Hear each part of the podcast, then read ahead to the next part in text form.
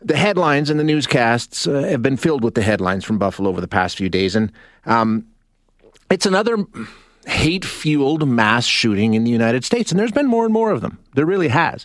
Um, it's it's still mind boggling to a lot of us how this can happen time and time and time and time again in the United States with shocking regularity, uh, and they seem completely and utterly incapable of stopping um, the gun violence in the U.S. Just can't. It, goes on like it does nowhere else in the world, right?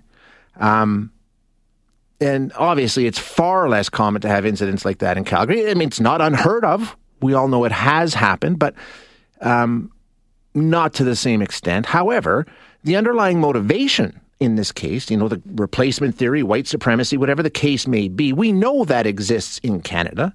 Our intelligence community has told us about the increase and how it's becoming a major concern for them, just like the intelligence community in the United States has talked about. Um, so, do we need to be a little more tuned in than we are. We're going to chat with Brad Galloway now. Uh, Brad is the coordinator of the Center on Hate, Bias, and Extremism at Ontario Tech University. Brad, thanks for joining us today. I appreciate your time. Yeah, thanks for having me in. You know, I, I get the feeling that a lot of Canadians watch what happens in the U.S. and say, boy, what a mess it is in that country. Good thing we're not like that. But, okay, we're not like that in many. Obviously, we don't see these kinds of violence happening uh, with anywhere, you know, even close to the same frequency. However, that underlying motivation, that extremism, that hate, we know that does exist in, Cal- in Canada, right? Absolutely, it does. I mean, there's been, uh, un- un- unfortunately, of course, there's been a a long history of this, this uh, these types of movements and, and hatred and, and types of attacks have happened in Canada as well, and, and we we very well know that. Uh, you know, Quebec City, the mosque shooting, um, and I can go on and on from there. But but I mean, it's it's it's we're not. Um, you know, it's not something that we haven't experienced before.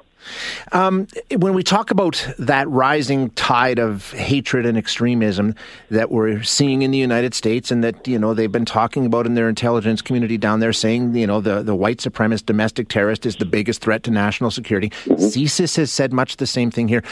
Are there stats around what we're seeing in terms of the increase in our country? I mean, there's an, in, in, there's an uptick in in uh, individual um, you know, involvement in the, in these types of groups. There's, you know, uh, across the communities, uh, academic communities, uh, law enforcement, intelligence communities, where they are all recognizing the same thing, which is that this this type of thing is increasing and it's becoming uh, more dangerous as it goes along here, and we need to, you know, we need to be thinking about what what we're uh, going going to do to get in front of this. Um, and what are we doing? I know the, the government has actually designated some of these groups, you know, terrorist organizations within our country. They still exist in the United States, so we're aware of this at least, right? Yeah, I mean, we've there have been some policy decisions that have that have come down the line. Um, there's uh, definitely community level things that are going on. Um, you know, I've had the benefit to work in, uh, you know. Uh, uh like programs that actually deal with uh, intervention, uh, with um, you know, uh, helping people leave these types of uh, uh, right wing yeah. extremist groups, if you will, which is yeah. So there's there, we're developing things to try to get ahead of this. However, obviously, we're, we're not uh, we're not catching up to it um, as as much as we could be. There, there needs to be more efforts uh, surrounding uh, evaluating which things are working and, and which things are, are, are not, and we've got to uh, you know push forward here. Um, when we see this, is it all online, Brad? Is that primarily, I mean, is that why we're seeing such an increase over the past, I don't know, 10, 15 years? I look at this this uh, this type of thing as it's opportunistic as well. Uh, the internet is obviously some uh, um, a, a, huge piece here where these groups have taken advantage of it and said, "Well, this is an opportunity. We're going to use this." Uh, they'll, they'll utilize anything, w- whether it be you know, uh, a trucker convoy or a, you know, a, a yellow vest movement, or generally speaking, the internet. How can we? How they say? How can we get our message out? And this is a as we know, in information highway, they can put out messaging. They can do all sorts of different things on there.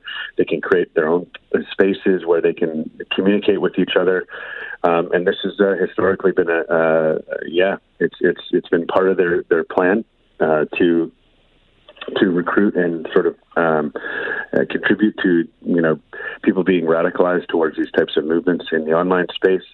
However, I, I believe that at the end of the day, it's it's always about action at the end, um, and that's that's what we unfortunately uh, most recently have seen in, in, in, Buffalo here. Yeah, exactly. I mean, that's the inevitable outcome, unfortunately. When we talk about, and you mentioned earlier, we need to do, make sure we're getting out in front of this. How do we do that? I mean, it, it seems to be growing in so many different ways. How, how do you get in front of something like this? Well, I mean, in, in my space particularly, I look at uh, you know being uh, involved in this academic research that that uh, we can we can do you know to uh, uh, you know interrogate these issues a little further so that we can figure out what's behind them, uh, whether it's the identity pieces, all of it, all of this, but also. Uh, you know, building out prevention programs on on uh, primary, secondary, and, and tertiary programs that um, we look at trying to get education out there to, to the public, start earlier, uh, you know, even school school level uh, kind of thing that isn't talking about this kind of thing, but but you know uh, that that whole line of diversity, inclusion, equity, um, you know, our responsibility, um, uh, particularly as Canadians, to uh, provide a safe space for, for our children and for uh, the people that are trying to grow grow in this world. Um, it's it's this it's something that we don't like, and it's an unnatural feeling when we hear, well, these are our own that are doing this. Yeah, you know, um, and that's uh, we need to you know be out there taking taking care of uh, our our people and and not leaving them with uh, so many questions and leaving them vulnerable to uh, these types of uh, movements and situations. Yeah, exactly. I think you're right. When it is, you know, it's it's not somebody coming from somewhere else to attack us. It, it's within that, that that changes the whole perspective for a lot of people, and that's why it's so alarming. I think for the intelligence communities, it's so much harder to to track, trace, mm-hmm. and stop. Mm-hmm. Brad, I appreciate yeah. your time. Yeah, no worries, Seth. Thanks again for having me in. Yeah, thanks so much for joining us. That is yeah. Brad Galloway, who is the coordinator of the Center on Hate, Bias, and Extremism, Ontario Tech University.